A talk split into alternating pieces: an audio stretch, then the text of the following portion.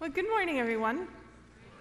Happy Father's Day to everyone out there. It's so good to have you all here. And like I said earlier, it's such a bummer that we have to be inside, but um, wow, we needed that rain so bad. So praise God for the rain. Um, let's come together in prayer as we begin our message today.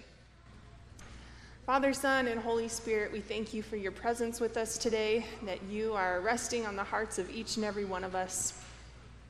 We pray that your words would sink into us today, Lord, that they would help us to grow deeper in connection with you and your Holy Spirit as you guide us and lead us in every walk of life, Lord. Um, would we leave today filled with more boldness, less fear, and a deeper awareness of your presence with us? In Jesus' name, amen. Well, this last week we had an awesome week at day camp, and we had over around 75 day campers. That's from preschool all the way through sixth grade. We had six cabin leaders from Riverside join us, leading all of the random activities that you saw in our video this last week. We had around 20 volunteers, so thank you to all of our volunteers and to everyone who donated items to make day camp go smoothly. It was such a great week, especially after the year that we've had. Like last year, around this time, we weren't having day camp in person and everything had to be online. We were dropping off craft kits at homes, and Andrew and I and some other folks. Chris and Kelly were scrambling to take videos and get those posted online for kids, and that was awesome. But being in person, um, just in the presence of one another with God, was such a blessing. The theme for this week um, from Riverside is brand new. It was brand new, um, and it still is brand new, which is um, from Romans 6 4 and says, Just as Christ was raised from the dead through the glory of the Father, we too may live a new life.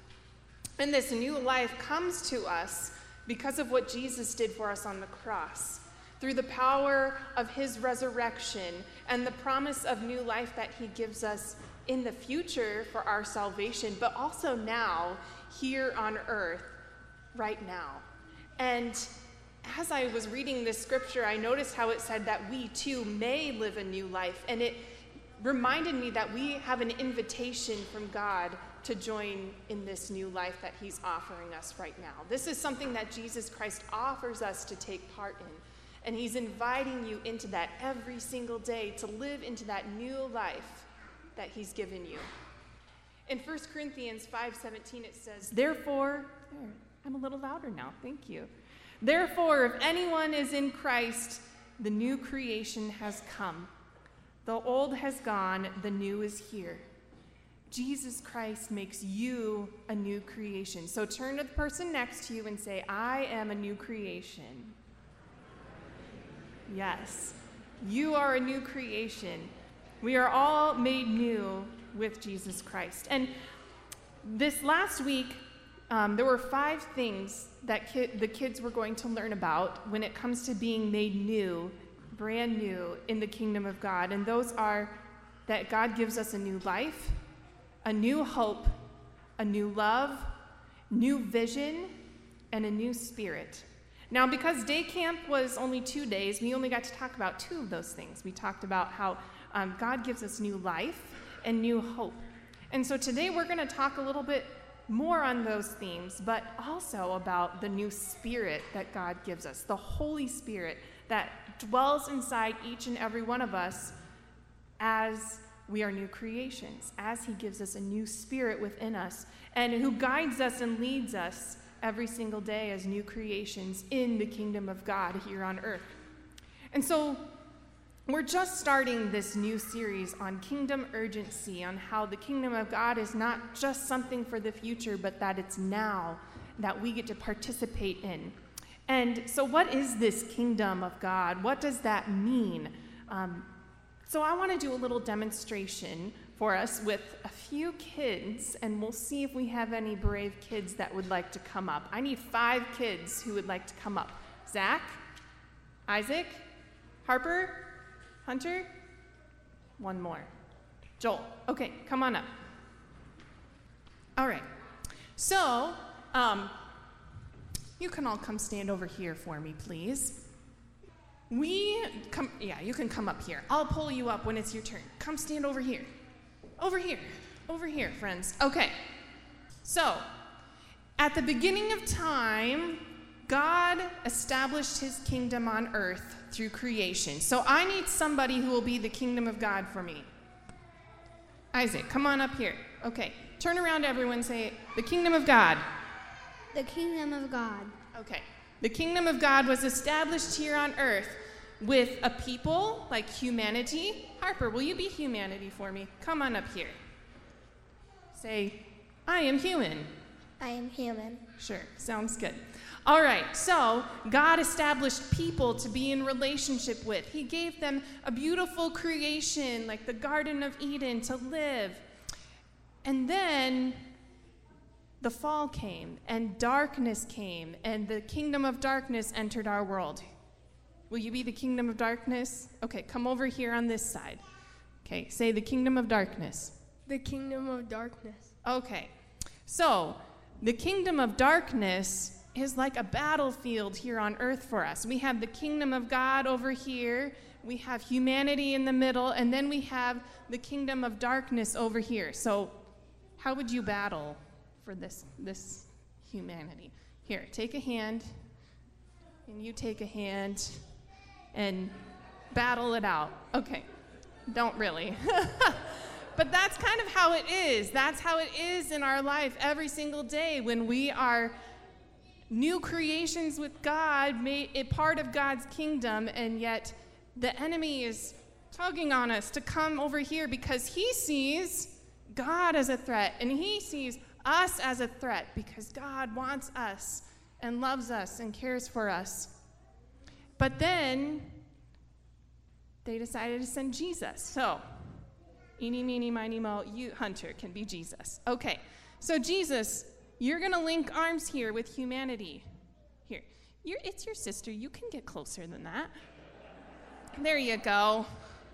Just link arms like you're dosy doing. Okay. So, Jesus is connected to us. He makes a way for us to be connected with God again. Oh, look how strong humanity is with Jesus and with the kingdom of God on our side, and yet you see all of this as a threat. The kingdom of darkness is like, no, I am going to fight harder. I am going to fight harder for you to come to me.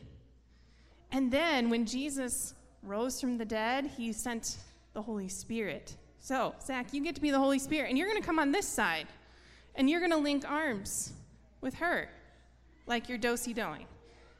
Don't you know how to dosy do? All right, and so here we are with the work of the whole Trinity. We've got the Father, the Son, and the Holy Spirit all on our side, battling for us, fighting for us, working with us, guiding us, and leading us every single day in His kingdom here on earth. But the future has not come yet where Christ Jesus has returned, and so the kingdom of darkness is going to continue battling for our lives. Yeah, you know how that is. I'm sure you practice that every day at home, right? So, the kingdom of God is battling, is fighting because he sees all of this as a threat and knows that God is powerful. I mean, I think even in our readings today, they knew, the demons knew who Jesus was. They knew that Jesus was the Messiah, the Son of God. They knew the power of all of this. And so they keep fighting to try and win us. But Look how strong we are in the kingdom of God when we've got the whole work of the Trinity over our lives. All right, everyone, can you say thank you to our helpers? Thanks, guys. You can go back to your seats. So, in this kingdom, this is a great example of what the kingdom of God is like here on earth that um, we've got the work of the Trinity, the Father, Son, and Holy Spirit around us, surrounding us in the battles of our lives every single day. And what I think is so important is that we have a role in this. That we have a role to cooperate with the Holy Spirit. To, he's invited us as His creations to join Him in His mission in the kingdom of God, to partner with Him in helping other people know about him, to experience his power, to experience his healing, to experience his presence. And we have a role in that of saying yes to his invitation, to joining in his mission. So, what does that mean for us to live and walk in the power of the Holy Spirit with this new spirit that we are given with the presence of the Holy Spirit in us? Well, it begins with the example of Jesus Christ. I mean, look at our reading, our gospel reading today. Um, Jesus, who was filled with the Holy Spirit, begins by being tested in the wilderness by Satan, the kingdom of darkness, and then Jesus stood firm and boldly proclaimed the truth of the Word of God every time he was faced with a battle. And then Jesus, filled with the Spirit, went out and proclaimed his ministry. He healed people, he cast out demons, he raised people from the dead. And the interesting part of Luke's gospel, his version, is that Jesus begins doing these things even before he calls his disciples. He's filled with the Spirit and he boldly goes out and begins proclaiming his kingdom. And then he goes and calls his disciples, if you continue into chapter 5, and he begins to raise up apprentices, like Pastor Kurt talked about a couple weeks ago, that he is training people to be part of his kingdom, to be made brand new, filled with his spirit, to go and do the same thing, to go as he has done. And so Jesus is an example for us of boldly living and walking in the power of the Holy Spirit in the kingdom of God here on earth. And that means that we are called to do the same. And when I read that, I'm like, oh my goodness, yikes, because Jesus wants me to go and cast out demons. He wants me to go and pray for people really boldly without any fear. Like, that's kind of scary. I don't know if you've ever been in that situation where you felt that nudge from the Holy Spirit to pray for somebody and you're like, oh, this is uncomfortable. This is scary. It's, it has a lot of fear with it. I agree. I have been there. But it is possible. Look at our example from Acts today, our reading from Acts 3. Um, I'm going to reread it because it's short. It says, One day Peter and John, they were going to the temple to pray, and there was a man who was lame from birth, and he was being carried out to the temple called Beautiful. I think it's really neat that it's called Beautiful because a beautiful thing is happening right there in front of that temple. And so he was sitting there when he asked Peter and John for money. And then Peter very boldly looked at him and said, Look at us. And he gave them their attention, caught his attention looking in the eye, and he said, Silver and gold I do not have, but what I do have I give you. In the name of Jesus Christ of Nazareth, walk. And taking him by the hand, he helped him up, and instantly the man's feet and ankles became strong, and he jumped and he walked, and he was jumping and praising God. And then people saw what had happened, and they were praising God too. They recognized this man and they were filled with wonder and amazement at what had happened. A few things I want to point out here is that the Holy Spirit had descended on them. Pentecost had happened. The Holy Spirit was with Peter and John. And notice how they didn't have something physical to offer this man. What the guy wanted was money, physical money. And they didn't have that, but what they offered back to him through the power of the Holy Spirit was something physically transforming, wasn't it? They offered him healing through the power of the Holy Spirit. And also notice the way they prayed. It wasn't a prayer that, you know, even I would typically say, which was, Jesus, if you can, and it's in your power and, and in your will, would you please heal this person?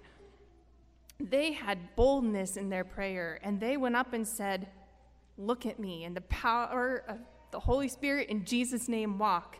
And that was their prayer. And in that moment, he was healed. It seems really simple, right? Like, let's just go and let's do that for people, and everyone will be healed and everything will be great. But the big question is what if nothing had happened? What if in our lives we do that and nothing does happen? And certainly, this is a question we've all had or experienced in our lives is what if someone gets worse again or they aren't instantly healed? I think this is something that we will wrestle with our whole lives. even me. But what we can say, though, is that they had an encounter of the Holy Spirit. It may not have been an outward thing, it may not have happened yet, but that doesn't mean that something isn't happening through the power of the Holy Spirit. It could have been something emotionally the Holy Spirit was working on, or spiritually, but they had an encounter with the Holy Spirit. And what an example Peter and John give us of what it looks like to live into that new spirit of boldness without fear, knowing that Jesus can, even when we can't.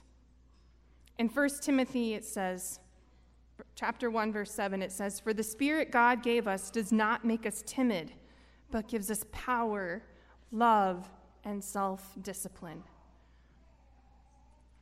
The Spirit God gives us is powerful it is loving.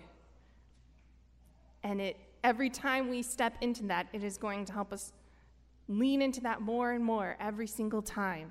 It disciplines us to follow him. So what does this mean for us today? What does it mean for us to live brand new in this brand new spirit that he has given us to boldly proclaim the kingdom of God and live that out in our lives today? I believe it begins by listening to the Holy Spirit and then responding.